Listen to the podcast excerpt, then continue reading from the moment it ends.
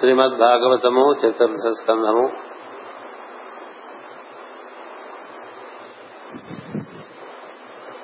బ్రహ్మాది దేవతలందరూ కూడా కైలాసమును చేరి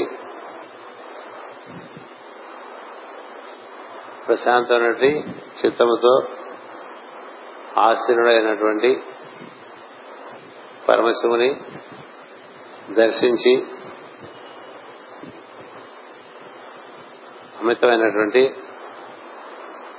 ఆనందముతో నిండినటువంటి హృదయములు గలవారై ఆయనను దర్శించారు. ఎడమ పాదము కుడి తొడపై నుంచి, ఎడమ హస్తము ఎడమ తొడపై నుంచి దక్షిణామూర్తి అయి పరమశివుడు ఆసీనుడై ఉండను. ఎడమ పాదము కుడి తొడపై నుంచి, ఎడమ హస్తము ఎడమ తొడపై నుంచి దక్షిణామూర్తి రూపమున పరమశివుడు ఆసీనుడై ఉన్నాడు. కుడి చేతిలో అక్షమాల ధరించి తర్కముద్ర ధరించడను. చిత్తమును బ్రహ్మమునందు నిలిపించను. రోషము విడిచి మత్సరము లేక తన తత్వమున తానుండి యోగ విద్య పట్టాభిషిక్తుడై దర్శనమిచ్చాను. దర్భలతో ఆలిన ఆసనమున ముని అయి కూర్చుండెను. దానికి మాస్టర్ గారి వివరణ: అక్షమాల అనగా జపమాలనియు, అకారాది క్షకారాంతమైన వర్ణమాలనియు, తర్కముద్ర అనగా జ్ఞానముద్రయను తెలియవలన. ఏ గుంద్రుడు వినుసుండగా నారదునితో లలితముగా ప్రియముగా సంభాషణము చేయుచుండెను. వారిని చూసి లోకపాలకులు మునులు భక్తితో వాని పాదములకు నమస్కరించిరి. శివుడు బ్రహ్మను చూసి గౌరవమున లేచి నిలబడెను. పూర్వము మహాత్మునకు వామనుడు కశ్యపునకు నమస్కరించెను. అట్లే శివుడు ప్రీతితో బ్రహ్మకు నమస్కరించెను. కశ్యపుడు విష్ణును ఆరాధించి మెప్పించి తనకు పుత్రుడుగా పడసెను. కశ్యపుడు విష్ణును ఆరాధించి విష్ణువును తనకు వామనుడు అనేటువంటి పుత్రుడిగా పొందాడు. అతడే వామనమూర్తి. పుత్రుడు తండ్రికి నమస్కరించను గాని తాను దేవుడను కదా అని ఊరుకొనడు. శివుడు తన తండ్రి బ్రహ్మకు అట్లే నమస్కరించను. దీనిని బట్టి తాను పూర్వం దక్షిణకు నమస్కరింపకుండటలోని ఔచిత్యము వ్యాఖ్యానింపబడినది. తండ్రికి పుత్రుడు నమస్కరించుట నరులకు అవతారమును నేర్పిన సాంప్రదాయము. అనర్హునకు చేతులెత్తి భౌతికముగా నమస్కరింపరాదు, కాని వాని హృదయముననున్న వాసుదేవునకు హృదయముతో నమస్కరింపవలను. శివుడు దక్షిణ గట్లే నమస్కరించను. రుద్రుని అనుచరులైన సిద్ధులు మహర్షులు బ్రహ్మకు నమస్కరించిరి. అప్పుడు బ్రహ్మ శివుని చూచి చిరునవ్వుతో ఇట్లను: సమస్త సృష్టికిని ఉత్పత్తి స్థానము శక్తి, విత్తనము శివుడు, ఈ రెండిటికి కారణమూర్తివైన నీవు ఈ రెండునూ కాదు. ఎంచేతంటే అతడు ప్రస్తుతము త్రిగుణములలో ఉండేటువంటి శివుడుగా కాక బ్రహ్మనందు చిత్తము నిలిపి బ్రహ్మస్వరూపమైనటువంటి పరమాత్మగా దర్శనమిస్తున్నాడు. అంచేత అంతకుముందు అతడు సతీదేవి యొక్క భర్తగా ఉన్నప్పుడు గాని, అటుపైన రౌద్రాకారం ధరించినప్పుడు గాని, అది రుద్రావతారం ధరించి ఉండి ఆ విధంగా దక్షిణి సంహరించడం జరిగింది. కానీ ఆ ఘట్టం అయిపోయిన తర్వాత మళ్లీ పరమ శాంతమూర్తిగా త్రిగుణాతీతం నుండి తత్వముగా పరతత్వముగా పరబ్రహ్మముగా అతడు కూర్చుని బ్రహ్మవేదులైనటువంటి వాదులైనటువంటి సనక సనదనాథులకు నారదునకు మానముగా వ్యాఖ్యానం చేస్తూ ఉన్నాడు. అంచేత ఇప్పుడున్నటువంటి మూర్తి అంతకుముందు ఉన్నటువంటి రౌద్రమూర్తి కాదు. అంచేత బ్రహ్మ కనబడంగానే బ్రహ్మ విష్ణు మహేశ్వరులో ఒకరినొకరు త్రిగుణాత్మకులు, వాళ్ళు త్రిమూర్తులుగా ఒకరినొకరు గౌరవించుకుంటూ ఉంటారు. లోక సాంప్రదాయం ప్రకారం బ్రహ్మదేవుని నుంచి రుద్రుడు దిగి వచ్చాడు సృష్టిలోకి. అందుకని రుద్రుడిగా నమస్కరించినప్పటికీ అతడు పరమేశ్వరుడుగా బ్రహ్మదేవుడు గుర్తించాడు. ఎంచేతంటే బ్రహ్మదేవుడు దర్శించే సమయానికి పరమశివుడు ఎడమ కాలిపై కుడి కాలిపై ఎడమ కాలు వేసుకుని ఎడమహస్తమున కాళ్ళ మీద ఉంచుకుని కూర్చుని ఉన్నాడు. అతను చూడంగానే ప్రస్తుతం ఇతడు సమస్త లోకములకు ఆధారమైనటువంటి వాడుగా దర్శనం ఇచ్చాడు. అంటే త్రిమూర్త్యాత్మకమైనటువంటి శివుడిగా కాక తద్యతీతమైనటువంటి వాడిగా ఉన్నాడు. అందుచేతనే అతని దగ్గర అతీతమైనటువంటి పరమ సత్యమైన సమస్తమునకు అతీతమైనటువంటి పరతత్వం ఏదో దాని అందే ఎప్పుడు వసించి ఉండేటువంటి సనక సనందనాథుడు ఎదురుగా ఉన్ముఖులై కూర్చుని శివుడు చేసేటువంటి మౌనమైనటువంటి బోధనలు వింటూ ఉన్నారు.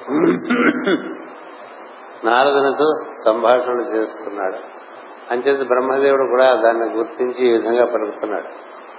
తన నుంచి దిగి వచ్చినటువంటి రుద్రుడుగా బ్రహ్మదేవుడు శివుని దర్శించరా, అందుచేత ఇతని విధంగా పలుకుతున్నాడు. సమస్త సృష్టికిని ఉత్పత్తి స్థానము ప్రకృతి లేక శక్తి, విత్తనము శివుడు, ఆ రెండిటికి కారణమూర్తివైన నీవు రెండునూ కావు.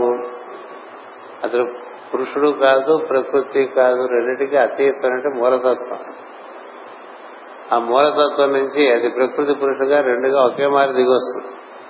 అంచేత పురుషుడు ముందొచ్చాడా, ప్రకృతి ముందొచ్చిందా అనేటువంటి సమస్య వేదవాదులైనటువంటి ఋషులకు లేదు. ఇద్దరు ఒక్కసారి దిగొస్తారు, ఇద్దరు సరి సమానులు. అంచేతే మనం ఇద్దరిని సరి సమానంగా ఆరాధన చేసుకుంటూ ఉంటాం. ఇందులో ఒకరికన్నా ఒకరు గొప్పరని ఏం లేదు. ఏం చేద్దంటే ప్రకృతి పురుషుల యొక్క అవతరణము లేక ఉద్భవము పరతత్వం నుంచి ఏకకాలంగా జరుగుతుంది. అలా జరిగినప్పుడు ప్రకృతి కన్నా పురుషుడు గొప్పవాడు అనుకున్నవాడు ప్రకృతిలో బంధింపబడతాడు. అలాగే పురుషుడి కన్నా ప్రకృతి గొప్పవాడు అనుకునేటువంటి వాడు కూడా సృష్టిలో బంధింపబడతాడు. అంచేత ప్రకృతి పురుషుడు అనేటువంటి రెండు కూడా ఒకే నాణానికి రెండు పక్కల ఉన్నటువంటి బొమ్మ పురుషుగా భావన చేసుకోవాలి. బొమ్మ గొప్ప పురుషు గొప్ప అని లేదు. బొమ్మ పురుషు కలిస్తేనే నాణ్యమే. అంచేత అమ్మవారు అయ్యవారు అని మనం అంటుంటాం కదా, అందులో అమ్మవారు ఎంత గొప్పదో అయ్యవారు కూడా అంతే గొప్పవాడు.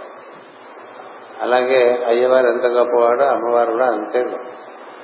అంచేత ఒకరిని ఆదరించి ఒకరిని ఆదరించకపోవటం అనేటువంటిది జ్ఞానము కలిగిన వారెవరు చేసేటువంటి పని కాదు. జ్ఞానము లేని వారు అలాంటి పనులు చేస్తూ ఉంటారు. అంచేత ఈ ఇద్దరును కలిసి ఉండేటువంటి తత్వం మనకు సృష్టి అంతా ఆధారంగా ఉంది.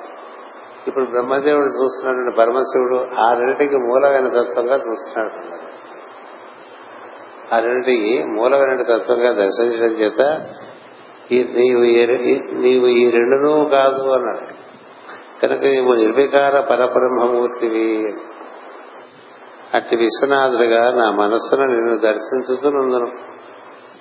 ఎప్పుడు వీళ్ళందరూ కూడా త్రిమూర్తులు ముగ్గురు తపస్సు చేస్తూనే ఉంటారు. ఏం చేద్దంటే ముగ్గురికి మూలమైనది పరమో ప్రకృతి పురుషతత్వానికి అతీతంగా ఉండే పరతత్వమే. అంచేతే బ్రహ్మదేవుడు తపస్సు చేస్తూ ఉంటాడు. అతని నుంచి సరస్వతి సృష్టిగా దిగి వస్తూ ఉంటుంది. మనం పద్యం ఎప్పుడు చదువుకుంటున్నాం ప్రకాశ్ గారు. ఎంతేంటే సంకల్పాలు మనలోంచి దిగి వచ్చేవి తప్ప మనమేదో సంకల్పించామనుకుంటే అంతకన్నా అజ్ఞానం ఇంకోటి. సంకల్పాలు మన నుంచి దిగి వచ్చి మన ద్వారా కార్యము నిర్వర్తిస్తూ ఉంటుంది. దానికి మనం అందించేటువంటి తోడ్పాటులో మన చిత్తము శుద్ధి కలుగుతూ ఉంటుంది. అంచేత సంకల్పములు మన సంకల్పములు కావు. బ్రహ్మదేవునికి అది తెలియటానికి కొంత సమయం పట్టింది. తెలుసుకున్న తర్వాత మన నుంచి కలిగే సంకల్పములన్నీ కూడా విష్ణుదేవు పాదముల నుంచి నడిచి వస్తున్నటువంటివే తప్ప మనకి కాదని తెలుసుకుంటాడు. అంచేత అతడు పరతత్వాన్ని ఆరాధన చేస్తూ ఉంటాడు. అలాగే నారాయణుడు కూడా పరతత్వాన్ని ఆరాధన చేస్తూ ఉంటాడు.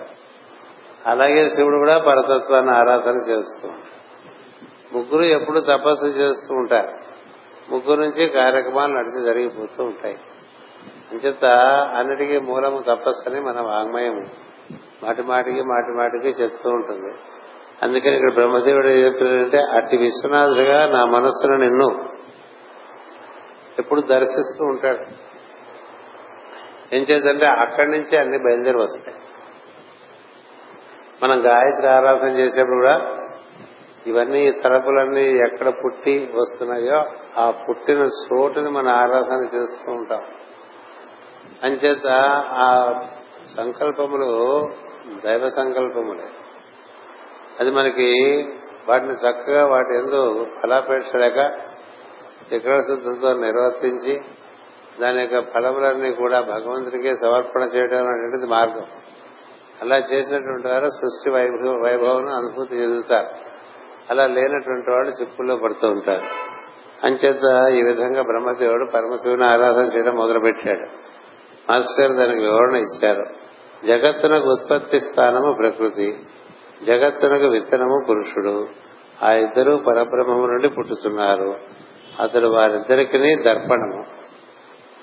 ఈ దర్పణ భావమునే విశ్వనాథుడు దక్షిణామూర్తి అందరు, సతీదేవియు శివుడును రుద్రలోకములోని వ్యక్తమూర్తులు.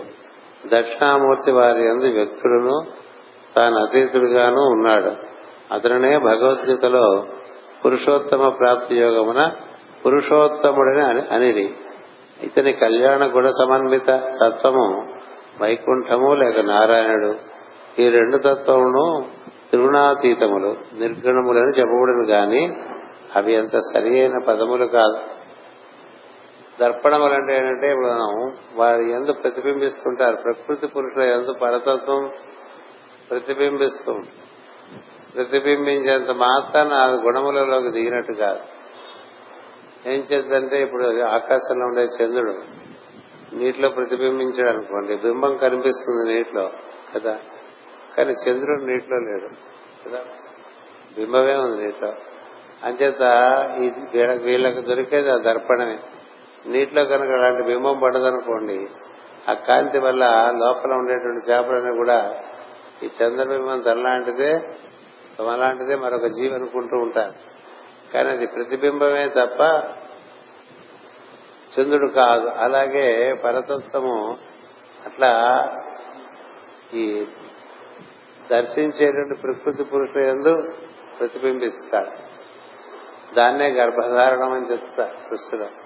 అట్లా ధరిస్తారు ఆ బింబాన్ని. ధరించడం చేత తర్వాత కార్యక్రమాలని జరుగుతూ వస్తాయి. అందుకనే దక్షిణామూర్తి తత్వంలో దృశ్యం దర్పమానం అని చెప్తూ ఉంటారు. జగత్ అంతా కూడా ఒక దర్పణంగా దర్శించి తీసుకొస్తుంది. అటువంటి తత్వాన్ని నువ్వు దిగి వస్తున్నట్టుగా గోచరిస్తావు గానీ దిగిరానటువంటి వాడు నువ్వు అని చెప్తున్నాడు. నీ నుండి వ్యక్తమైన శివశక్తి రూపములు నీకు సాలెపురుగు నుండి వచ్చిన సాలెగూడు వంటివి. ఆ రూపములు నీవు క్రీడించుకొనుటకై ఏర్పడినవి. వారి నుండి సృష్టి స్థితి లయ హేతువులకు త్రిగుణములు పుట్టును. నీవు వేదములను లోకములందు వృద్ధి చెందింపదలసితివి. వర్ణాశ్ర ధర్మములకు వేదములు సేతువులుగా నేర్పరిచి ప్రసిద్ధికి ఎక్కింపదలసితివి. మహానుభావులచే వారిని పరిగ్రహింపజేసి ధర్మము అర్థము మొదలగు త్రివర్గములను మోక్ష సాధనకై అవలంబింపచే దలచితివి. ఇట్లు వేదములను సృష్టి అందు వ్యాప్తి చేయుటకై నీవే దక్షుని నిమిత్త మాత్రముగా చేసి వానిచే యజ్ఞము చేయించితివి. శుభమూర్తివైన నీవు లోకమంగళములుగా వేదకర్మలు ఆచరించు వారికి మోక్షమొసగదవు. అదే వేదకర్మలను లోకమునకు అమంగళముగా ఆచరించు వారికి నరకము కలిగింతువు. అంటే ఈ క్రతువులు యాగాలు యజ్ఞాలు చేసేవన్నీ కూడా పరమశివుని అంటే పరతత్వానికి సమర్పణ చేసి చేస్తే అవన్నీ మంగళప్రదాలు. అదేదో మన గొప్ప కోసం మనం చేసుకుంటున్నాం అనుకోండి, కీర్తి కోసం చేసుకుంటున్నాం అనుకోండి, పలుకుబడి కోసం చేసుకుంటున్నాం అనుకోండి, ఏవేవో ఫలాపేక్షతో చేసేటువంటి కర్మల వలన దాని చేత బంధింపబడి తమ తమ జీవితాన్ని నరకతుల్యంగా చేసుకుంటూ ఉంటారు. అది సమర్పణ చేశామనుకోండి, చేసి మన కోసం కాక లోకహితం కోసం చేశామనుకోండి, అప్పుడు అవి చేసినటువంటి వారికి పరమానందాన్ని ఇస్తాయి. అందులో మనకి కావాల్సినది ఏం లేనప్పుడే మనకి పరిపూర్ణమైన ఆనందం ఉంటుంది తప్ప, అందులో మనం ఏదో లబ్ధి పొందాలన్న ఉద్దేశంతో చేసే పనుల వల్ల ఆనందం కాదు. తమ గురించి కానీ తమ వారి గురించి కానీ తమకున్నవి పెంపొందించుకోవాలని కానీ చేసే మూడు పనులని తాపత్రయాలంటారు. తన గురించిన భావము అంటే తన గురించిన భావం బాగా తనకి కలిగి ఉండి దాన్ని తనను పెంపొందించుకునేట్టుగా తను జీవించడం ఒకటి ఉంటుంది. మనిషి ఎక్కడికి వెళ్ళినా తను ఉన్నాడు, తన తన పేరు ప్రతిష్ట ఎలా ఉన్నాయి, తన కీర్తి ఎలా ఉంది, తన గురించి అందరూ బాగా అనుకుంటున్నారా లేదా, ఇలాంటివన్నీ ఉంటాయి. మనిషికి తన గురించి ఆలోచించడం అనేటువంటిది మొదటి తాపత్రయం. 3 చెప్పారు తాపత్రయాలు, ఈషణత్రయాలు అన్నారు. తన గురించి ఆలోచన అంతా ఎప్పుడు తన గురించి, అటుపైన తన వారి గురించి ఆలోచన. అంతేగా మనం మన వారు మనవి 3 మనవన్నీ సంరక్షించుకోవటమేగా జీవితం అంతా కూడా. శరీరం దగ్గర నుంచి అన్ని కూడా ఈ శరీరాన్ని సంరక్షించుకునే ఒక తాపత్రయం, ఒక తాపం ఒకటి ఉంటుంది. తాపత్రయం అంటారు. తాపంలో 3 తాపములు కలిపితే తాపత్రయము అయింది. అది ఒక తాపం ఏంటంటే మన శరీరాన్ని మనం ఎంత చక్కగా జాగ్రత్తగా చుట్టూడిపోకూడదు, నలబడిపోకూడదు, ఉండిపెరగకూడదు, అన్నంగారు బాగుండాలి. ఇట్లా మన శరీరం కోసం ఎన్నో హెల్త్ ప్రాజెక్ట్స్ టేకప్ చేస్తాం కదా, హెల్త్ ప్రోగ్రామ్స్. ఎంతసేపు శరీరాన్ని పోషించుకోవడం అనేటువంటిది, ఎంత పోషించినా అది ముసలి. దానికి ఒక ధర్మం ఉన్నది. కాలక్రమంలో పళ్ళుడిపోయిన పళ్ళుడిపోతాయి, వినపడకపోవటం అయిపోతుంది, కడమించడం మానేస్తుంది, కాళ్ళు అంత బాగా కదలవు, చేతులు అంతంత మాత్రంగా కదులుతూ ఉంటాయి. ఇవన్నీ మామూలుగా కాలధర్మంలో జరిగేటువంటివి. శ్రద్ధతో ఉన్నంతకాలం జాగ్రత్తగా దాన్ని నిర్వర్తించుకోవాలి తప్ప దాన్ని రక్షించేవాడి కాదు. దానికి ఒక కాల పరిమితి ఉంది. నువ్వు ఎంత బాగా వాడుకున్నా ఈ ఉపకరణం కొంతకాలమే అది నీకు ఉపకరిస్తుంది అనుకో, వయో పరిమితి ఉంది, ఒక కాల పరిమితి ఉన్నది. దాని గురించి పడేటువంటి తాపత్రయం అంతా సారం. అదే తాపం అండి, తాపత్రయంగా తాపం. 2 ఏంటి, మన వారి గురించి, మన గురించి, మనకి మన కీర్తి, మన ప్రతిష్ట, మన గురించి పేపర్లో పడదా లేదా, మన గురించి టీవీలో చూపించారా లేదా, ఉంటాయి కదా మనకి రకరకాల బాధ. ఏదో కీతకి ఒక సర్కిల్ ఉంటుంది కదా, ప్రతి చిన్నవాడికి ఒక సర్కిల్ ఉంటుంది. ఒక కిళ్ళి కొట్టు వాడి దగ్గర నుంచి ఒక కింగ్ వరకు అందరికీ వాళ్ళ వాళ్ళ పరిధులు ఉంటాయి. ఆ పరిధుల్లో మన గురించి ఎలా భావిస్తున్నారన్న భావన ఉన్నదే అది చాలా పెద్ద తాపం. ఆ తాపం నుంచి బయటపడలేదు. తన గురించి భావించుట అనేటువంటి తాపం నుంచి బయటపడటం చాలా కష్టం. తాను లేనప్పుడే దైవం ఉంటాడు అక్కడ, ఎందుకంటే దైవమే తానుగా ఉన్నాడు కాబట్టి. దైవమే తానుగా ఉండటం చేత దేవుడే జీవుడుగా మేల్కాంచి ఉంటాడు. ఇప్పుడు జీవుడు అనుకుంటే జీవుడు, దేవుడు అనుకుంటే దేవుడు మేల్కాలిస్తే జీవుడు ఉన్నాడు, దేవుడు మేల్కాల్సితే జీవుడు ఉండడు. జీవుడు ఉన్నంతసేపు దేవుడు నిద్రపోతూ ఉంటాడు. అంచేతే మనకి నరనారాయణ గుహల్లో ఒక ఆయన మేల్కొని ఉంటే రెండు ఆయన ఒక ఆయన గుహలో ఉంటే రెండు ఆయన బయట ఉంటాడు. అలా మనం ఉన్నామా, దైవం ఉన్నామా?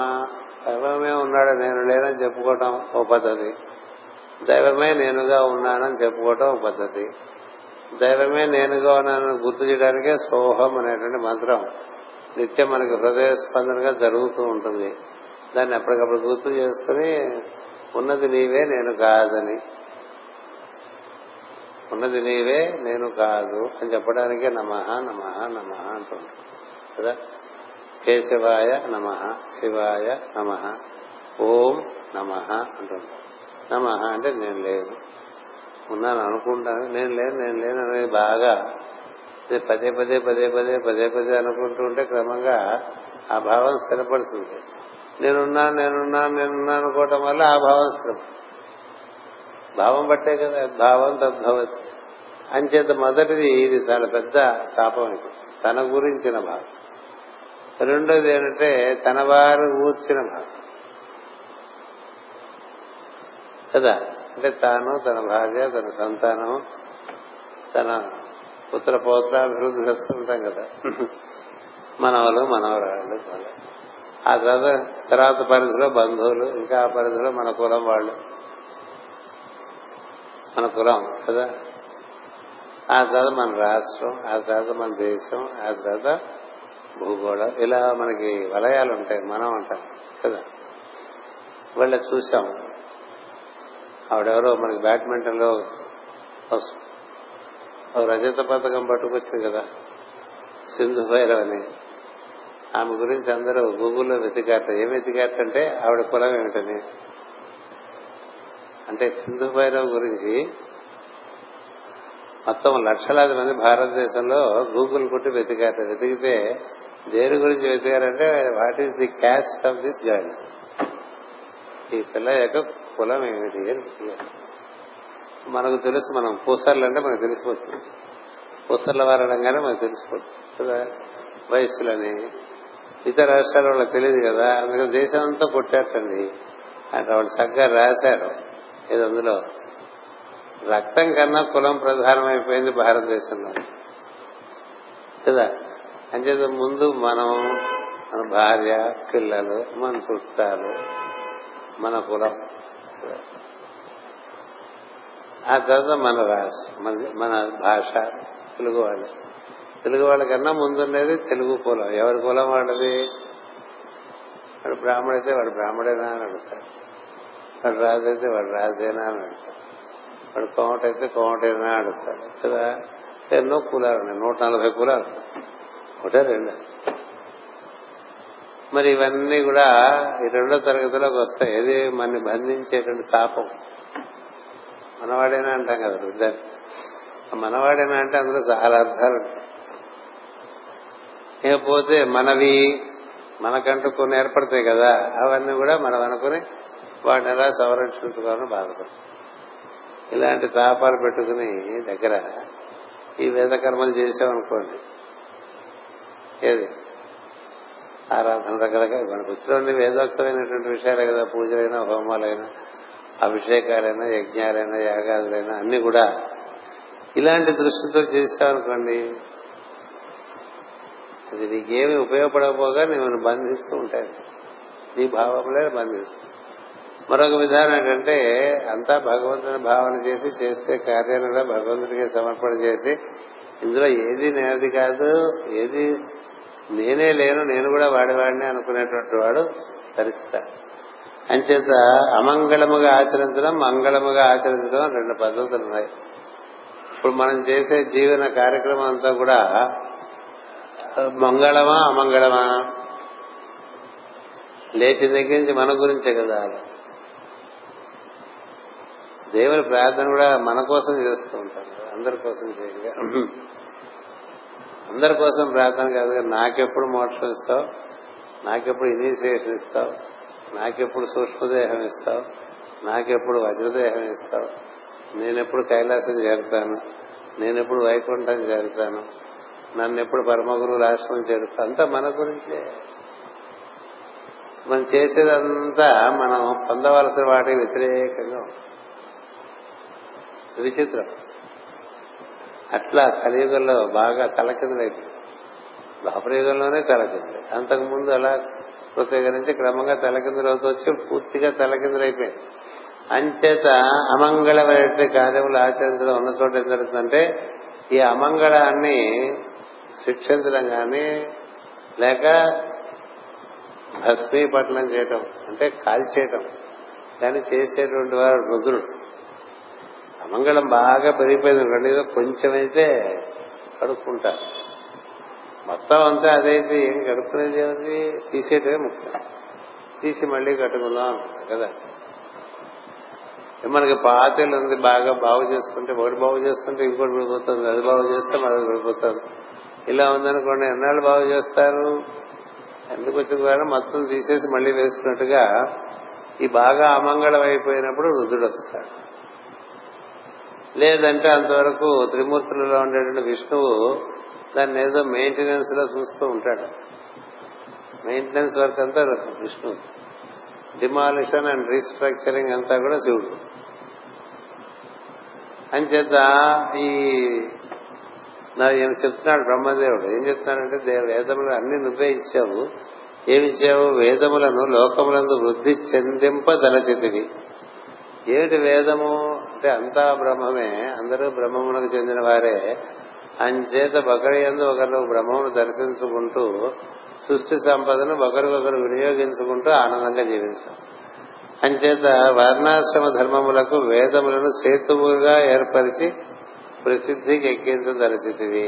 వర్ణాశ్రమ ధర్మములు అంటే ఆశ్రమ ధర్మాలు 4 ఉన్నాయి, వర్ణ ధర్మాలు 4 ఉన్నాయి. వర్ణ ధర్మాలు 4 అంటే దాని బ్రాహ్మణ వైశ్య క్షత్రియ శూద్ర జాతులుగా చెప్పారు. అది మేధస్సుకు సంబంధించింది. కొంతమంది మేధస్సు అందరి గురించి ఆలోచించేట్టుగా ఉంటుంది సహజంగా, కొంతమంది మేధస్సు అందరి గురించి ఆలోచించేట్టుగా ఉంటుంది.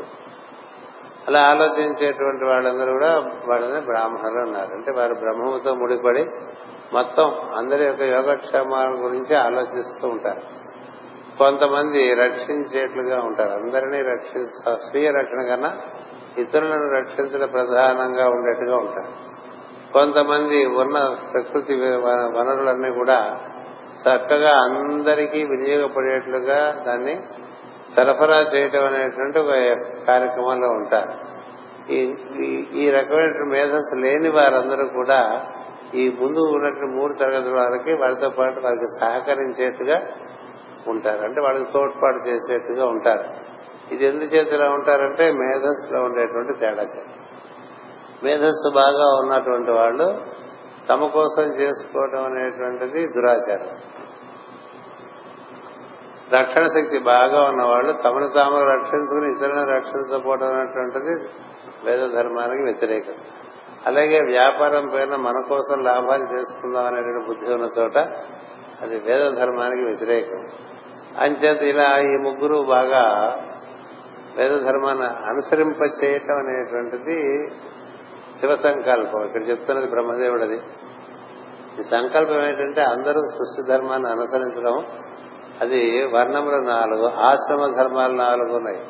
ఏటి ఆశ్రమ ధర్మాలు అంటే ముందు శిశువు, తర్వాత కౌమారము, ఆ తర్వాత మధ్య వయస్కుడు, ఆ తర్వాత ముసలితనంలో వానప్రస్థం. ఇప్పుడు వానప్రస్థం వెళ్ళి అందరూ ఇక్కడ వేలాడుతుంటారు గబ్బిలాలే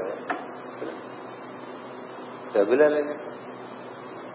పని అయిపోయిన తర్వాత ఏం చెప్పారంటే వానప్రస్థ ఆశ్రమం అంటే నీవు నిర్వర్తించినటువంటి కార్యములు అయిపోయిన తర్వాత నీవు చక్కగా సంఘానికి బరువు కాకుండా నువ్వు వెళ్ళిపోవాలి, ఏ అడవుల్లోగా వెళ్ళిపోవాలి. అక్కడ ఏమైనా తినేస్తే కదండి అంటే అందుకే వెళ్ళిపోవాలి. అందుకనే మనవాడు పూర్వకాలం కాశీ వెళ్ళిపోతూ ఉండేవాడు పిల్లలకు అప్పచెప్పేసి కదా.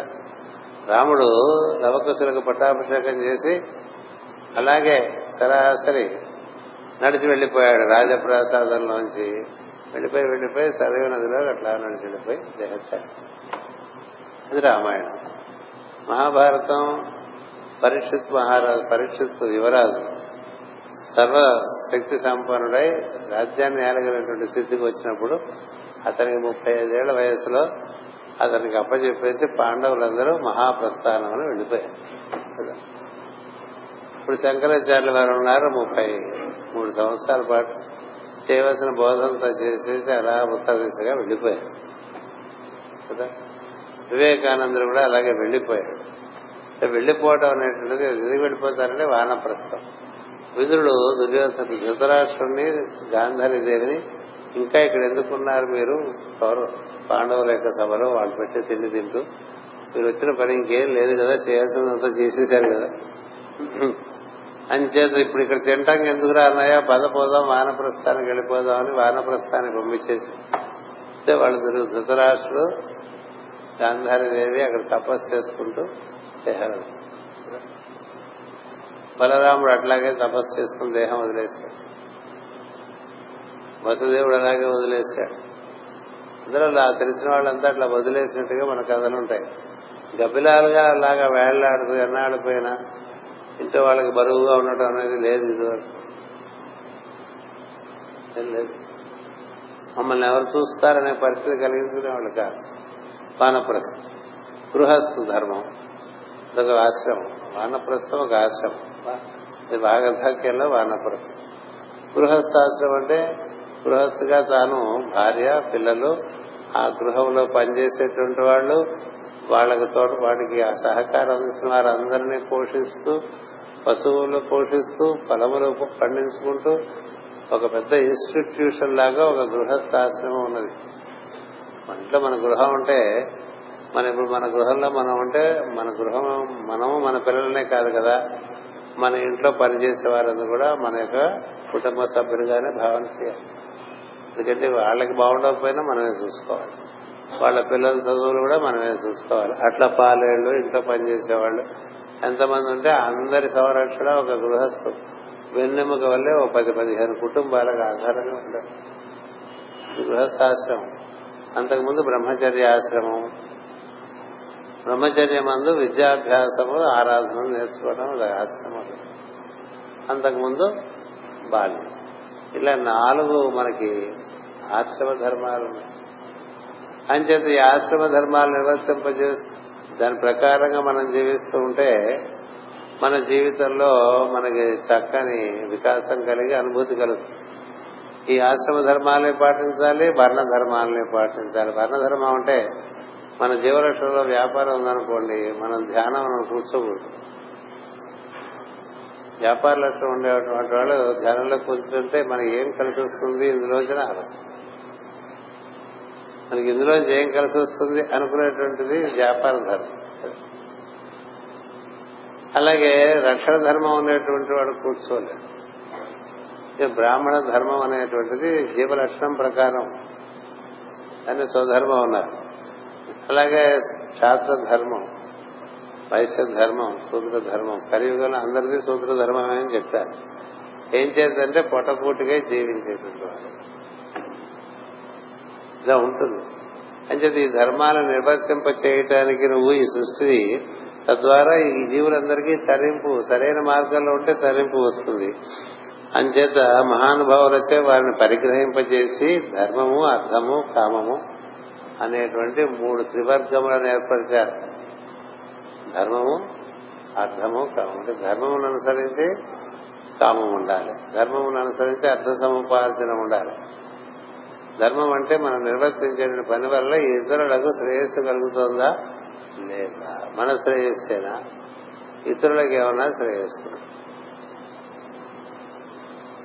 అంచేత ఇతరుల శ్రేయస్సు కోసం అన్నట్టుగా ఉండాలి నువ్వు, నీ అర్థ సముపార్జన కానీ, నీ కామ పరితృప్తి కానీ. అలా లేనప్పుడు నీకు ఉన్నతి కలగదు. అంచేత ఈ ధర్మ, అర్థ, కామం 2 త్రివర్గములు ఉన్నాయే. ఇందులో ధర్మంతో కూడిన అర్థ సముపార్జన, ధర్మంతో కూడినటువంటి కామ పరితృప్తి ఉన్నట్లయితే నువ్వు ఉన్నటువంటి స్థితి నీకు మోక్షకారకమై ఉంటుంది. ఏది బంధించదు. నువ్వు ఏవేవో కోరికలు పెట్టుకుని కోరికలు తీసుకోవాల్సుకోవడం కోసం ప్రయత్నం చేస్తున్నప్పుడు ఇది ధర్మమా కాదా నువ్వు గుర్తించకపోతే నీకు ఇబ్బంది కలదు. అలాగే అర్థ సముపార్జనలో కూడా అదే వర్తిస్తుంది. ఈ విధంగా ఈ త్రివర్గాలన్నీ కూడా మోక్ష సాధనకై అవలంబింప చేయ తలసితివి. ఇట్లు వేదములను సృష్టి అంది వ్యాప్తి చేయుటకై నీవే దక్షుని నిమిత్త మాత్రముగా చేసి వానిచే యజ్ఞము చేయించి. శుభమూర్తివైన నీవు లోకమంగళములుగా వేదకర్మలు ఆచరించే వారికి మోక్షము నొసగదు. అవే వేదకర్మలను లోకమునకు అమంగళముగా ఆచరించు వారికి నరకము కలిగింతువు అని చెప్పాడు బ్రహ్మదేవుడు. అయినచో అవే వేదకర్మలు ఒకరికి తలక్రిందైన ఫలితము ఇసుకు కారణమేమని ఊహింపవలను. దానికి నీ రోషము కారణమనుకుందుమా, అట్లా అనుకున్నట వీలులేదు. నీ పాదముల యందు మనస్సు నిలిపి సమస్త జీవుల యందు నిన్ను చూసుచూ జీవులను వేరుగా చూడక వర్తించు మహాత్ముల యందును అజ్ఞానులై వర్తించు వారి యందును నీ దృష్టి ఒకటే. పరమశివుని యొక్క తత్వం చెప్తున్నాడు. అంటే తెలిసి సమస్త జీవుల యందు భగవంతుని చూస్తూ వేరుగా చూడక అన్ని ఆయనకే సమర్పణ చేస్తూ జీవించేటువంటి జ్ఞానులు, అజ్ఞానులే వర్తించేవాళ్ళు ఇద్దరు కూడా నీ దృష్టిలో ఒకటే అని శివునికి. ఎందుకంటే వాళ్ళు నేర్చుకున్న వాళ్ళు, వీళ్ళు నేర్చుకోవాల్సిన వాళ్ళు, అంతే తేడా, అంతకన్నా వేరే ఉండదు. అంచేత అజ్ఞానులపై నీవు తరచుగా కోపింతువు, సర్వభూత హితులపై తరచుగా కోపింపవు. కర్మలను ఆచరించడంలో జనుల యందు భేదబుద్ధి కలిగి కొందరు మదముతో దుష్ట హృదయాలుగా ప్రవర్తించుతున్నారు.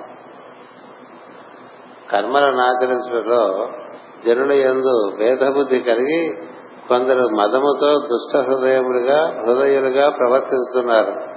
ఇతరుల వైభవమును చూచి సహింపలేకుండుట మొదలగు సంసార వ్యాధులు కలిగి ఉన్నారు. ఇతరుల మనస్సును మర్మభేదము చేయనట్టు చెడ్డ వాక్కులచే పీడించుతున్నారు. వారు కపట చిత్తులు. వారిని దైవోపహతులుగా తలచి హింసింపకుండా దయచూచుట నీ వంటి సత్పురుషులు చేయవలసిన పని. అన్ని దేశముల యందు అన్ని కాలములందు ఎవరూ దాటలేని మహిమ గలవాడు విష్ణుమూర్తి. అతని మాయచే మోహింపబడిన వారు సృష్టిలో భేదములను చూచుతుందురు. వారి వలన తనకు ద్రోహము కలిగినను అది దైవకృతమని సజ్జనుడు సహించును. ఇతరులు దుఃఖపడుట సహింపక తానే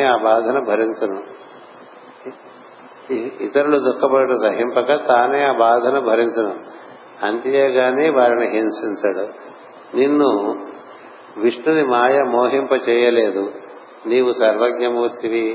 ఇతరులు మోహపడి దుష్కర్మ ప్రవర్తనము చేసినను వారి వలన ద్రోహము కలిగినను నీవే వారిని రక్షింపవలను. ఎవడు తప్పు చేసినో మోహము చేతనే. మోహము విష్ణుమాయ చేత జీవులందు ప్రవర్తిస్తున్నది కనుక మోహితులైన జీవులను శిక్షించడం కన్నా మోహము తొలగించి కాపాడుట నీకు ఉచితము అని చెప్పాడు బ్రహ్మదేవుడు.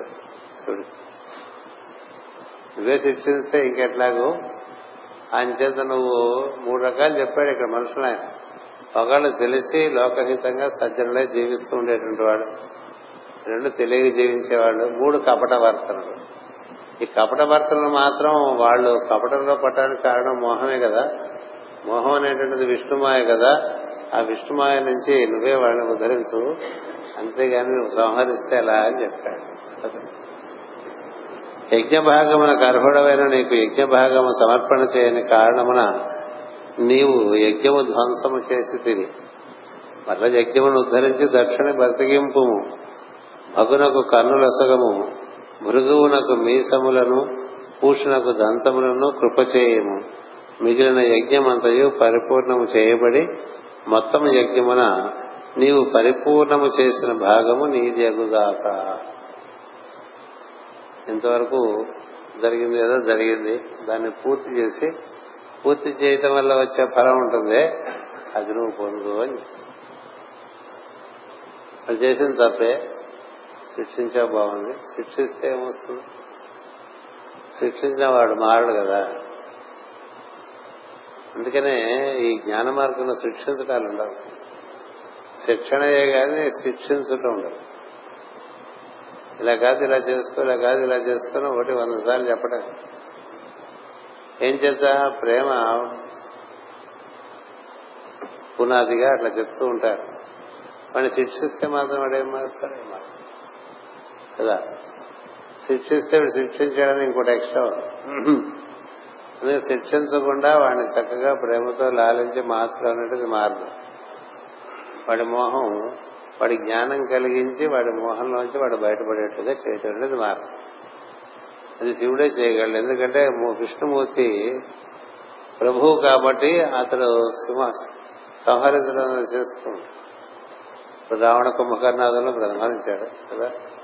వాళ్ళు బ్రాహ్మణులే, దుష్టులు, సంహరించాడు. అందరినీ సంహారం చేస్తూ ఉంటాడు కదా. ఆయన సంహరించేసి నువ్వు సంహరించేస్తే ఇంకేమి? ఒకడు సంహరిస్తాడు బాగుంది, అప్పుడు కూడా టెంపరీ రిలీఫేగా. ఒకళ్ళ మీద ఒకళ్ళు యుద్ధం చేసి గెలిచామనుకోండి, వాళ్ళందరినీ చంపేసి వాళ్ళందరూ మళ్ళీ కూడగట్టుకుని నెమ్మదిగా ఇంకొక 50 సంవత్సరాలు మళ్ళీ బలవంతులే మళ్ళీ మన మీద యుద్ధానికి వస్తారు కదా. మనం ఎవరినైనా అవమానం చేసాం అనుకోండి, బలంగా ఉన్నప్పుడు, మన స్థితిగతులు బాగున్నప్పుడు ఇంకోటి మనం అవమానం చేసాం అనుకోండి మతం చేత, వాడు అది పెట్టుకుంటాడు కదా. సమస్య పొద్దుగా అంతటితో నెమ్మదిగా వాడు పెరిగేంత వరకు వేచి ఉంటాడు. ఎప్పుడు కూడా ఓడిపోయిన వాడు, పరాభవింపబడిన వాడు మళ్ళీ దానికి ప్రతీకారానికి అనేది చూస్తూనే ఉంటాడు. ఇది తెలియలేదు లేదు. అందుకనే ఈ భూమి మీద యుద్ధాలు ఆగవు, ఎప్పుడు యుద్ధాలు. ఎందుకు యుద్ధాలు ఉంటాయంటే వాడు గెలవటం ఓడిపోవటం ఉంటుంది. ఓడిపోయిన వాడు మళ్ళీ గెలవాలనేటువంటి ఒక తీవ్రమైనటువంటి ప్రతీకారంలో ఉంటాడు. అంచేత ఒకరిని ఓడించడంలో జ్ఞానం లేదు కదా.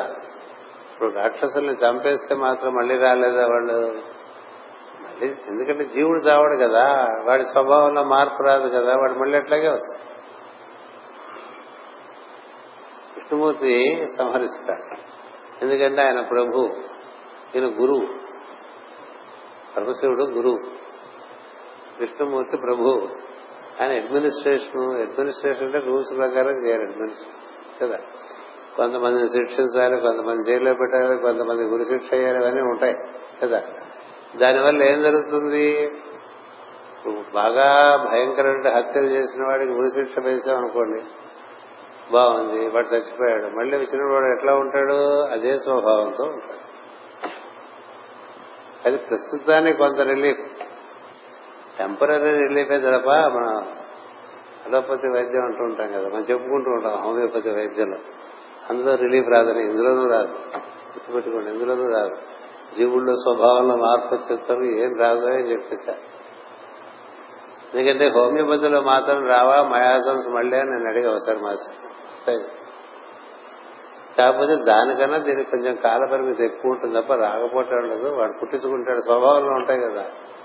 స్వభావం మార్చలేదు హోమియోపతి అయితే. ఒకదానికన్నా ఒకటి బెటర్. ప్రస్తుతం వాడు అందరినీ చంపేసేవాడిని, వాడిని మనం కాస్త పక్కన పెట్టేస్తే కొన్నాళ్ళు జీవులు బాగుంటారు. మళ్ళీ వాడు పుట్టి, మళ్ళీ పెరిగి, వాడి బలం సంపాదించుకుని మళ్ళీ మొదలుపెట్టేటప్పుడు కొంత టైం వస్తుంది, అంతే తప్ప అది శాశ్వత పరిష్కారం కాదు. ఇప్పుడు ఆయన అట్లా టెంపరీ రిలీఫ్స్ ఇస్తూ ఉంటాడు, పెయిన్ కిల్లర్స్ ఇచ్చినట్టు కదా, టెంపరీగా పెయిన్. నువ్వు అలా టెంపరీ సొల్యూషన్స్ ఇస్తే అట్లా, మరి ఇద్దరు అదే పని చేస్తే ఇంక పని ఎలా? వీళ్ళంతా బాగుపడతారు, జీవులు బాగుపడాలి. ఇంకా రెండు ఉంటాయి. మొదటి నుంచి కూడా ఒక రాజ్యాంగంలో ఒక ప్రభువు, ఒక గురువు, రాజగురువు, రాజు శాసనం, గురువు బోధన. ఆయన చేత గురువు శిక్షిస్తాడు, శిక్షణ ఇస్తాడు. శిక్షణ ఇవ్వడే తప్ప శిక్షిస్తాడు. ఏం చేద్దంటే వాడు పరిష్కారం స్వభావంలో మార్పు రావడమే, ఇంకోటి లేదు. నువ్వు చేసే పని విష్ణువు వల్ల కలిగే మోహం నుంచి చేస్తున్న దుష్ప్రవర్తనను నువ్వు జ్ఞానం చేత వాళ్ళకి నిర్మూలనం చేసి వాడిని ఉద్ధరిస్తే బాగుంటుంది. కానీ నువ్వు ఇలా చేస్తే అలా అని అడిగారు బ్రహ్మదేవుడు. ఇప్పుడు శివుడు పరబ్రహ్మతత్వం కదా, అంతకుముందు అప్పుడు రుద్రుడు. అంచేత వెంటనే ఒప్పుకుంటాడు, ఏ సందేహం అవును కదా అంటాడు. అది తమాషా, మనకి ఆశ్చర్యంగా ఉంటుంది. ఏం చేద్దంటే వీళ్ళ ముగ్గురికి మూడు పనులు ఉన్నాయి. ఒక ఆయన ఏమో అట్లా జీవులకి దేహాలు కల్పించి తీసుకొస్తాడు, జీవులు సృష్టించాడు బ్రహ్మదేవుడు. నాకు చెప్పే మాట జీవులు సృష్టించేవాడు. జీవులు ఎప్పుడు ఉండేవాళ్లే, వాళ్ళకి శరీరాలు సృష్టిస్తారు. అంటే జీవులకు శరీరాలు ఏర్పాటు చేస్తూ ఈయన పనిచేస్తున్నాడు. జీవులకి పరిపాలించడం అనేది ఇంకో ఆయన చేస్తారు, జీవులను ఉద్ధరించడం అనేది ఇంకో. ఈ ఉద్ధరించడంలో ఏమవుతుందంటే, ఉద్ధరించడం గురువుగా చేస్తూ ఉంటాడు. అప్పుడప్పుడు బాగా మితిమీరితే మొత్తం సంహరించడం కూడా విష్ణువుతో తోడ్పాటు చేస్తాడు. ఇప్పుడు రాముడుగా దిగి వచ్చినప్పుడు ఆంజనేయుడిగా వచ్చింది రుద్ర స్వరూపమే. అలాగే కృష్ణుడిగా వచ్చినప్పుడు అర్జునుడుగాను భీముడుగాను వచ్చింది రుద్ర స్వరూపమే. అర్జునుడు అంటే అది శివాంశ, అర్జుననామం శివునికి ఉన్నది. అందుకనే మల్లికార్జునుడు అంటూ ఉంటాం. మల్లికార్జునుడు, అర్జున వృక్షం అంటే మధ్య చెట్టు, అది కూడా శివతత్వంతో ఉంటుంది. అర్జునుడు భీముడు కూడా శివతత్వమే. ఆంజనేయుడు జెండా మీద శివతత్వం. ముగ్గురు శివతత్వాల దగ్గర పెట్టుకుని కృష్ణుడు పని కానిస్తాడు. అంచేత మీరిద్దరు ఇదే పని మీద ఉంటే ఎప్పుడూ కష్టం. ఎవరో వాళ్ళు బోధన చేసేవాళ్ళుగా ఉంటే బాగుంటుంది అనేటువంటి ఒక సూచన ఇక్కడ మనకి. అంటే దక్షిణామూర్తి తత్వం అంటే గురుతత్వం. ఎందుకు ఆ మాట వాడారని మనం ఆలోచించాలి కదా. ఎలా కనిపించాడో సహజమైనటువంటి స్థితిలో శివుడు దక్షిణామూర్తి స్వరూపుడు. దక్షిణామూర్తి స్వరూపుడుగా ఏం చేస్తున్నాడు? సనందనాథులు, తర్వాత నారదులు, వీళ్ళు బ్రహ్మ మానస పుత్రుడు అంటే బ్రహ్మజ్ఞానుడు, వారికి బోధ చేస్తారు. అదే అతని సహజమైన తత్వం. అంచేత నువ్వు వీళ్ళని ఉద్ధరించు తప్ప ఇట్లా చంపేస్తుంటే అని బ్రహ్మదేవుడు చెప్పాడు. మనం కూడా అది ఆలోచించుకోవాలి. ఎంతసేపు శిక్షించడంగా కాకుండా శిక్షణ, శిక్షణ ఇవ్వడానికి చాలా ఓపిక కావాలి. శిక్షించడమేంది సులభం కదా, ఎవరినైనా శిక్షించాలి. శిక్షిస్తున్నట్టుగా భ్రమ కల్పించచ్చు కానీ శిక్షించకపోవటం అనేటువంటి గురుతత్వం. అంచేత గురువు జీవుని యొక్క ఉద్ధారణకు తోడ్పడేటువంటి వాడు. అంచేత అతన్ని నువ్వు ఈ విధంగా నువ్వు వీళ్ళందరినీ ఎవరెవరు నువ్వు వృద్ధులుగా వాళ్ళు చేసేది తప్పే సందేహం లేదు. ఎందుకంటే మనము ముందు బ్రహ్మదేవుడు దేవతలందరికీ మీరందరూ చేసింది తప్పే కదా అని చెప్తారు. తప్పే కదా, చేసింది పొరపాటే కదా అంటే అందరూ తరలో వలుసుకుంటారు. పర్వాలేదు, ఆయన దగ్గరికి వెళ్ళచ్చు, ఎందుకంటే ఆయన ఎంత రౌద్రమూర్తో అంత శాంతమూర్తి కూడా అని. ఆయన ఎంత రౌద్రమూర్తో అంత పరమ శాంతమూర్తి కూడా. కాబట్టి మనం వెళ్ళి ప్రార్థన చేస్తే ఆయన ఒప్పుకుంటాడు, సరిదిద్దుతాడు. పదంటే కదా వీళ్ళందరూ, పదంటే కదా అందరూ కదిలి వచ్చారు. అంచేత బ్రహ్మదేవుడు కనబడంగానే శివుడు చిరునవ్వుతో ఎదురు వెళ్లి నమస్కరిస్తే అర్థం ఉన్ముఖుడనేగా. అంచేత బ్రహ్మదేవుడు ఈ విధంగా చెప్పాడు శివుడు. అలా చెప్తే వినయమున బ్రహ్మ ఇట్లు వేడుకొనగా శంకరుడు సంతోషించి మందహాసము చేసి ఇట్లనను హరిమాయ నేను ఎరుగుదును, హరిమాయ నేను ఎరుగుదును, దాని వలన పామురులైన వారు చేసిన అపరాధ దోషములను నేను మనస్సున లెక్క పెట్టుకొనను అయినను బలవంతులైన దుష్టులను దండింపనితో దుర్బల జనులు రక్షింపబడరు. బలవంతులైన దుష్టులను దండింపనితో దుర్బల జనులు రక్షింపబడరు. అట్లు దండించడం ధర్మ పద్ధతి. దాని కొరకు పాపాత్ములను వారి అపరాధమును అనుసరించి మాత్రమే దండించుతుందను.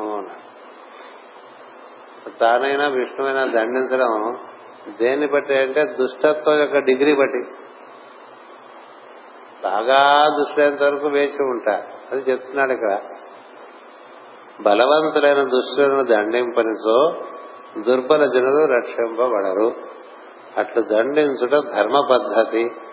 దాని కొరకు పాపాత్మలను వాని అపరాధమును అనుసరించి మాత్రమే దండించుతుందను.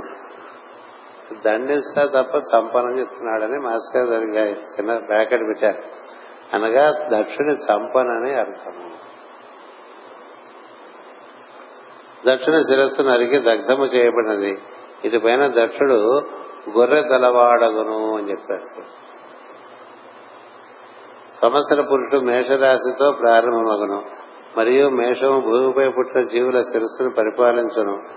భగుడు బరిహిస్సుతో సంబంధించిన యజ్ఞ భాగములు స్వీకరించి మిత్రులను పేరుతో కన్నులను పొందుడు. భగుడు అనేటువంటి వాడు ద్వాదశ ఆదిత్యుల్లో ఒకడు. ఆయన గుడ్లు పీకేస్తారు, మళ్ళీ ఆయన గుడ్లు ఇచ్చేస్తాం, అప్పుడు ఆయన ఆ కళ్ళు పొందుతాడు. అది వృషభరాశి సూర్యుడు భగుడు అని చెప్పి కింద తరగతిలో చెప్పుకున్నాం. వృషభరాశి సూర్యుడిని మధు అంటారు, మధుమాసం అంటారు. అటుపైన మధుమాసం అంటే వైశాఖ మాసం. వృషభ రాశిలో సూర్యుడు భగుడనబడను కనుక సంవత్సరమున రెండవ మాసముకు వృషభము జీవులకు కన్నులుగా పనిచేయును. బరిహిస్సులనగా దర్భలు లేక సూర్యకిరణములు. వృషభ రాశులను ప్రసరించు సూర్యకిరణములు జీవులకు దృష్టినిచ్చను. ఈ సత్యమును అనుసరించియే జ్యోతిష్ శాస్త్రమున జీవులకు లగ్నము శిరస్సును ద్వితీయ భావము కన్నులను పుట్టించడానికి సాంప్రదాయం ఏర్పడినది. అంటే ఎవరికన్నా కళ్ళకి ఎఫ్లెక్షన్ అనుకోండి, సెకండ్ హౌస్ చూస్తుంటారు. సెకండ్ హౌస్ లగ్నానికి ఇటు 12th హౌస్ ఏమో రివర్స్ ఆర్డర్ లో సెకండ్ హౌస్, ఇది నార్మల్ ఆర్డర్ సెకండ్ హౌస్. ఈ రెండిట్లో సూర్యచంద్రులు ఉంటే అనుకున్నటువంటి ఇబ్బందులు ఉంటాయి కదా. ఆ తర్వాత వేరే కదా. అది జ్యోతిష్ శాస్త్రము లో second house speaks of the eyes. మామూలుగా మనకుండేటువంటి క్లాసికల్ జోడియాక్ అన్న కార్డినల్ జోడియాక్ అంటాం. అంటే మేషరాశి వృషభ రాశి. సంవత్సరంలో రెండవ రాశి ఏంటంటే వైశాఖ మాసము లేక వృషభ రాశి మన కన్నుల యొక్క పరిస్థితి చెప్తూ ఉంటుంది. అది మన జాతకంలో మనకు రెండో రాశి వేరుగా ఉండొచ్చు మనలాగా 6 లగ్నం ప్రకారం. దాన్ని బట్టే కన్నుల యొక్క ఆరోగ్యం తెలుస్తూ ఉంటుంది. ఈ మెల్ల కన్నులు ఇవి కూడా దాన్ని బట్టే చెప్పేస్తారు. గుడ్డి కన్నులు కన్నులు లేక తక్కువగా కనిపించడం కూడా వాటి బట్టే చెప్పేస్తారు. అవి మాస్టర్ గారు మనకి ఒక చిన్న జ్యోతిష్పరమైనటువంటి ఒక సూచన కూడా ఇచ్చారు. పూషుడు దంతము లేనివాడు కనుక పిండి తినుసు యజమానిని దంతములతో భోజనము చేయను. పిండి తినటనగా ధాన్యముల సారమును ఆహారముగా కొనుట. సంవత్సర పురుషుడు మానవుని కృషికర్మ యజ్ఞమునందు అభిముఖుని చేసి తత్ఫలితముగా వానికి పిండి పదార్థములైన ధాన్యములను ఆహారముగా నిచ్చును. మానవునకు దంతములు ఊడగొట్టబడినవి గనక మళ్ళా యజమాని అందరి యజ్ఞ సామర్థ్యం వలన రెండవ మారు దంతములు వచ్చుననియో వానితో నమిలి తిరుననియో అర్థము. రెండవ మారు దంతములు వచ్చుట మానవుని శిరోభాగములకు ఒక విధమైన నూతన సంస్కారము కలుగచేయను. దానిని సక్రమముగా వినియోగించుకున్న మానవుడు ద్విజులగుతున్నాడు కనుకనే 5వ లేక 7వ సంవత్సరమున మానవుని జ్ఞాత ప్రజ్ఞకు మూలమైన దానిని ప్రచోదనము చేయు గాయత్రి ఉపదేశింపబడును అన్నారు. అంటే ఉన్న దంతాలు ఊడిపోయి పాల దంతాలు అంటాం. మళ్లీ దంతాలు వచ్చినప్పుడు అప్పుడే గాయత్రి మంత్రాన్ని స్వీకరించడానికి అర్హత. 5 ఏళ్లకే మనం ఉపనయనం చేద్దామనే భ్రమ ఉందనుకోండి ఎవరికన్నా, వాడికి అప్పటికే రెండోసారి దంతాలు వచ్చి ఉండాలి. ఈ రెండోసారి వచ్చే దంతాలు అవి జ్ఞానమునకు ఉపకరిస్తాయి. జ్ఞానమునకు ఉపకరించేటువంటి దంతములు జ్ఞానమును వినియోగించుకున్నట్టుకే వాడటం అనేటువంటిది వేద పద్ధతి. అంటే మన యొక్క ఉచ్చారణము స్పష్టంగా ఉండాలి, శుద్ధంగా ఉండాలి, దాంట్లో అరమరికలు ఉండకూడదు, దాంట్లో అసత్యం ఉండకూడదు, దాంట్లో మెరికలు పెట్టడం ఉండకూడదు, దాంతో ఇతరులను దూషించడం ఉండకూడదు. ఇట్లా చాలా నియమాలు ఉన్నాయి. అవన్నీ పాటించిన వాళ్ళకి ఈ జ్ఞానము దంతముల నుంచి వచ్చే జ్ఞానం బాగా. ఎందుకు మరి మీకు చాలాసార్లు చెప్తూ ఉంటా, ద్విజపంక్తి ద్వయోజ్వర శుద్ధ విద్యాంకురాకార ద్విజపంక్తి ద్వయోజ్వర. ఏం చేద్దంటే ద్విజపంక్తి అంటే రెండోసారి పుట్టినవన్నీ దేహంలో రెండోసారి పుడతాయి. ఇదంతా ఈ రెండోసారి దంతములు పుట్టినటువంటి వారికి ఏం చేయాలంటే వాక్కు నియమము బాగా ఏర్పాటు చేసి చక్కగా వాక్కును వినియోగించుకోవడం అనేది నేర్పాలి. దానికి సూత్రాలు ఉన్నాయి, దాన్నే శిక్ష అంటారు. ముందు వేదాంగాల్లో ఆ రంగాల్లో మొట్టమొదటిగా నేర్పేది శిక్ష అనేటువంటి అంగమే. శిక్ష శిక్షా వ్యాఖ్యాన్ శ్యామ వర్ణస్వర మాత్రావరం సామ సంతాన. అంటే మనం మాట్లాడుతుంటే అక్షరములను చక్కగా స్పష్టంగా పలకగలిగి ఉండాలి. రెండోది సామ సంతానం అంటే ఒక అక్షరము తర్వాత ఒక అక్షరము, ఒక పదము తర్వాత ఒక పదము, ఒక వాక్యము తర్వాత ఒక వాక్యము, అట్లా ఒక చక్కని సెలయేరులాగా వాక్ ప్రవాహం ఉండాలి. అందులో నట్లు కట్టుకోవటం కానీ, లేదా వెతుక్కోవటం కానీ, బొరగోకోవటం కానీ, అక్షరములు బాగా పలకటం లేకపోవటం కానీ ఇలాంటివన్నీ రాకుండా అప్పుడు జాగ్రత్త తీసు. అలాంటి ఉచ్చారణ ఉన్న వాళ్ళకి సూక్తములు నేర్పాలి. సూక్తములు నేర్చుకోవాలంటే కొన్ని నియమాలు ఉన్నాయి. అసత్యం ఉండకూడదు ఒకటి, రెండవది మాట మడత పెట్టకూడదు, మూడవది ఎవరి గురించే ఆరోపణలు చేసే మాట, నిందారోపణ చేసే మాటలు మాట్లాడకూడదు, ఎవరిని మనం దుఃఖ పెట్టేటువంటి మాటలు, అప్రియం కలిగించేటువంటి మాటలు మాట్లాడకూడదు. ఇట్లా చాలా నియమాలు ఉన్నాయి వాటికి. ఇవన్నీ పాటిస్తూ వేదన అలా చేస్తేనే ఈ చేసే మంచి సూక్తముల ద్వారా లోపల జ్ఞానం అట్లా చూసారా విస్ఫోటన ఉంటారు లోపల నుంచి. చూసారు మనం చూసారా ఏదైనా రాయి పగలగొట్టాలని అక్కడ పెడతాం. ఏం పెడతాం?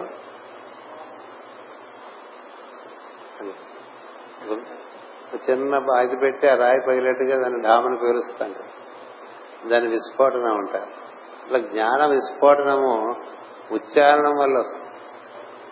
ఈ వేదంలో ఉండే గొప్పతనం ఉచ్చారణ. అసలు మన ఉచ్చారణే మామూలుగా చాలా రకరకాలుగా ఉందండి. ఇవి ఉచ్చరించినా ఉపయోగం లేదు, కలుషితం అయిపోతుంది. అంటే మంచి పాలు చెత్త పాలు కల్పిస్తాం అనుకోండి, అది వచ్చి ఒక సత్తు చిలుము పట్టిన గిన్నెలో మనం మంచి ఆహారం వేసినా వాటికి కూడా అది కలుషితం అయిపోతుంది.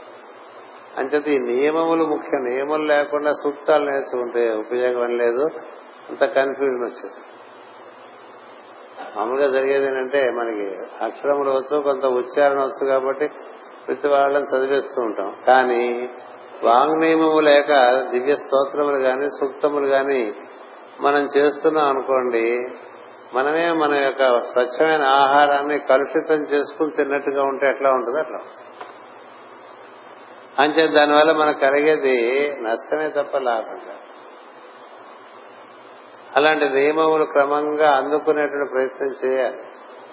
పురుష సూక్తం, శ్రీ సూక్తం ఇలాంటి సూక్తాలని చదువుతూ ఉంటాం కాబట్టి, విష్ణు సహస్రనామం, లలితా సహస్రనామం లాంటివి చదువుతూ ఉంటాం కాబట్టి, ఈ ఉచ్చారణకు సంబంధించినటువంటి నియమములు పాటించకుండా మనం చేశామనుకోండి.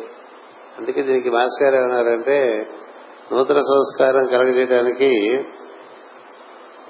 రెండవ మారు దంతములు వచ్చడం మానవుని శిరోభాగములకు ఒక విధమైన నూతన సంస్కారము కలుగజేరను.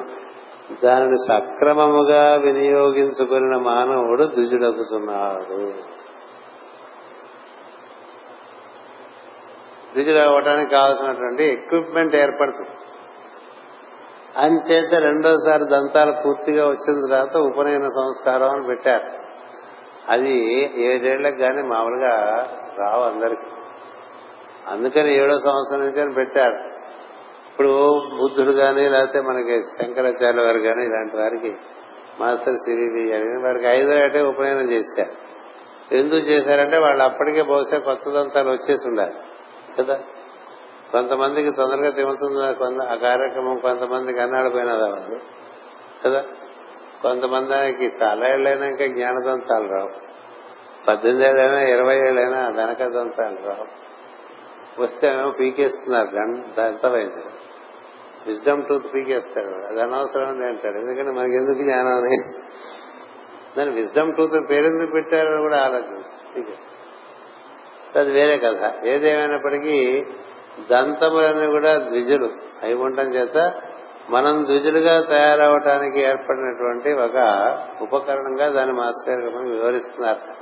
అట్లా ఈశ్వరుడు ఆశీర్వదించాడు భగుడికి మళ్లీ పళ్ళు ఇవ్వటం అంటే మళ్లీ దంతాలు రావటం, ఉన్న దంతాలు ఊడిపోయి మళ్లీ దంతాలు వస్తాయి. ఆ దంతాలు కూడా ఊడిపోయినాయి అనుకోండి, పిండి తింటమే ఇంకా కదా. ఇప్పుడు నవలు లేని వాళ్ళు ఏం చేస్తారండి? నవలు లేని వాడికి దంతికి ఇచ్చామనుకోండి, వద్దులండి అంటాడు. ఏం చేసి తెలియలేడు కదా, ముందు పళ్ళతో తెలియలేరుగా. కొంచెం దూరంగా ఉండే జామకాయ ఇచ్చారనుకోండి, ఏం తింటాడు? ఒక చెరుకడ ఇచ్చారనుకోండి, ఏం తింటాడు? ఇలా పెట్టి పీకితే పళ్ళు వచ్చేస్తాయి కదా. అంటే నవలేనివాడు, రెండోసారి నవలేనివాడు ఈ పిండి తింటాడని చెప్పారు. అందుకని పూర్వకాలం ముసలి వయసు రాగానే వాళ్ళు నవలు లేక పిండి తినేవాళ్ళు. పిండి తింటే అదేదో పుణ్యం అనుకోబోకండి. తాతపూట నేను పిండే తింటానని అంటే అది గొప్ప అనుకోబోకండి. నవలు లేకపోతే పిండే. చపాతీ తినలేకపోయావు అనుకో, ఏం చేస్తా? చపాతీ నవలాలి కదా, పిండి తింటా. కూరలు నవలాలి కదా, నవలేవు. బాగా మెత్తగా వండుకుని తిన, బాగా మెత్తగా వండుకుని తిన. కొంతమంది అన్నం కూడా మెత్తగా వండుకుని తినేవాళ్ళు లేరు. ఏం చేద్దంటే నవలలేక కదా. ఇది మరి మళ్లీ వాడుకోకపోతే మళ్లీ పోతాయి, సరిగ్గా వాడుకోకపోతే పోవటం అనేటువంటిది శాశ్వతంగా సృష్టిగతలో ఏర్పడిపోయింది. ఇది సరిగ్గా వాడుకోవటం కోసమే గాయత్రి ఉపదేశం అన్నారు. ఏం చేత మానవుని జ్ఞాత ప్రజ్ఞకు మూలమైన దానిని ప్రచోదనము చేయుట. మానవుని జ్ఞాత అంటే తెలుసుకోవటం అనేటువంటి, తెలియటం అనేటువంటి తెలివి మనలో ఉందే, దాన్ని బాగా ఆ ప్రజ్ఞను ప్రచోదనం చేయడానికి గాయత్రి. గాయత్రి చేస్తే ఎలా ఉండాలండి? బాగా ప్రజ్ఞ వికాసం చెంది ఎన్నెన్నో అద్భుతమైన విషయాలు తెలిసి ఉండేట్లుగా ఉండాలి కదా. ఎన్నో విషయములు స్ఫురణకు రావాలి కదా. ఇది మనకి ప్రార్థన చేస్తున్నప్పుడు కానీ, ధ్యానం చేస్తున్నప్పుడు కానీ, అంతకుముందు మనకు తెలియని విషయములకు మనకి స్ఫురణకు వచ్చేంత వరకు కూడా గాయత్రి ఉపయోగపడుతుంది. ఆ తర్వాత మనకి గాయత్రి మంత్రం చేస్తున్నప్పుడు స్ఫురణకు వచ్చినవి మనం తర్వాత గ్రంథాల్లో వెతుక్కుంటే అవన్నీ గ్రంథాల్లో ఇదివరకే ఋషులు చెప్పబడినట్టుగా ఉంటాయి. చదువుకోకుండానే తెలిసేటువంటి విధానం ఉన్నది మరి గాయత్రి. అంచేత అలా మనం మాస్టర్ గారు వివరణ ఇచ్చారు.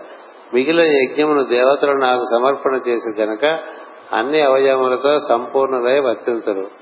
రుద్రుని 11 రూపమును సమస్తమును యజ్ఞ భాగముగా స్వీకరించి జీవుల యందు 10 ఇంద్రియములు మనస్సుగా ఏర్పడి దేహమును సంపూర్ణము చేయును.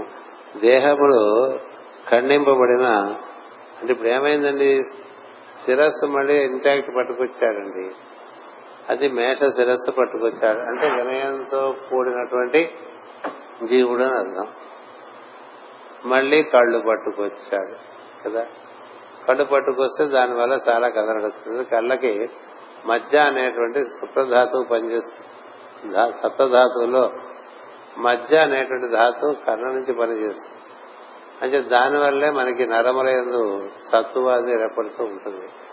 దానివల్లే ఎముకల్లో సారం ఉంటుంది. ఎముకల్లో సారం గాని, నరములలో సారం గాని, చూపులో వెలుగు గాని, ముఖంలో వెలుగు గాని ఈ భృగు బట్టి ఏర్పడుతుంది. అంచేత కన్నులు మళ్లీ పట్టుకొచ్చేసాడు, దంతములు పట్టుకొచ్చేసాడు, ఇంకా అన్నీ ఇంకేమున్నాయి, పంచ కర్మేంద్రియాలు పంచ జ్ఞానేంద్రియాలు. అవన్నీ వావేం తప్పులు చేయలేదు యజ్ఞంలో. తప్పులు చేసినలా ఒక నవ్వాడు, వాడు పళ్ళు ఉడగొట్టేశారు. ఒక నవ్వాడు, వాడు కళ్ళు పీకేశారు. ఒకడు పళ్ళు కొరికాడు, వాడికి పళ్ళు పీకేశారు. ఒకడు బాగా అహంకరించి తానే అంతా అనుకున్నాడు, వాడికి తలకాయ తీసేశాడు. ప్రధానంగా ఈ మూడే చేశారు. దానికి అడ్డొచ్చిన వాళ్ళందరూ కూడా కాస్త కూస్త తగినాయి లాంటి దెబ్బలు. అందుకని ముగ్గురికి 3 ఇచ్చేస్తాను. మిగతా ఇంద్రియాలనుగా దశేంద్రియములు మనస్సు. ఆ 11 రుద్రుడు కదా, అంచేత ఆ 11 ఏం తప్పులు చేయలేదు కాబట్టి వాటిని ఏం చేయక్కర్లేదు, అలాగే ఉంటాయి. మొత్తం అంతా పట్టుకొచ్చేస్తాను ఆ విధంగానే రుద్రుడు చెప్పాడనమాట. దేహములు ఖండింపబడిన ఋత్విక్కులు మొదలగు వారు అశ్విని దేవతల బాహువులను ఉపయోగించుకొందరు, పూషుని హస్తములను ఉపయోగించుకొందరు. ఇట్లు వారికి బాహువులను హస్తములను లభించును. దేహములు ఖండింపబడనగా దేహం ఒక ముద్దగా ఏర్పడక చేతులు కాళ్లు మొదలగు అవయవ విశేషములు మొలచుట. ఈ మొలచునటి శక్తి అశ్విని దేవతల వలన పుట్టును. మనలో 2 2 2 2గా ఉన్నవన్నీ కూడా అశ్విని దేవతల పాలనలో ఉంటాయి. 2 కళ్ళు, 2 చెవులు, 2 ముక్కుపుటాలు, 2 చేతులు, కంఠంలో 2 గ్రావాణములు, అలాగే 2 కాళ్ళు, 2 మూత్రపిండములు కదా, ఇట్లా 2గా ఉంటాయి కదా, 2 ఊపిరితిత్తులు. ఇవన్నీ బాగా ఉండాలంటే అది అశ్విని దేవతల యొక్క అనుగ్రహం వల్ల అవి ఏర్పడితే వాళ్ళు చూసుకుంటారు ఆ విషయం అని చెప్పాడు. వారు జంట దేవతలు కనుక చేతులు కాళ్ళు మొదలుకొని అవయములు జంటలుగా కుడి ఎడమగా నేర్పడను. పూషుని మహిమచే హస్తములు ములిచి పట్టుకొనుటకు పనిచేయను. అనగా వేళ్లు మరచుట, వానితో పట్టుకొని శక్తి ధాన్యాదుల ఆహారముగా తినటం వలన ఏర్పడడం జరుగును. భృగువునకు గొర్రె బొత్స వలన రూపములు ఏర్పడను. ఇట్లు శివుడు అనతిచ్చిన సమస్త జీవులను హృదయములను సంతోషించి బాగుబాగని ప్రశంసించింది.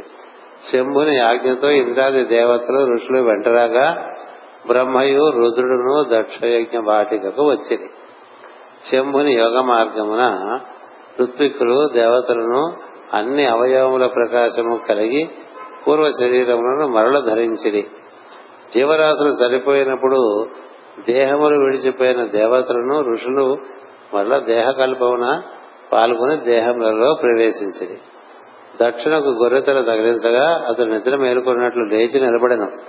అందరూ కుతూహలముతో చూసి, ఎప్పుడైతే గొర్రెతలకాయ పెట్టారో అప్పుడు ఆయన లేచి నిలబడ్డాటండి. లేచి నిలిచి ఎదుటనున్న శివుని దర్శించిన క్షణముననే శరదృతువున కొలని నీరు కలగ తీరినట్లు దక్షుడు రుద్రద్వేషము వలన పూర్వము కలిగిన కల్మషమును పోగొట్టుకుని నిర్మలుడై శివుని స్తుతించెను. కొంత తడవునకు స్తుతించెను.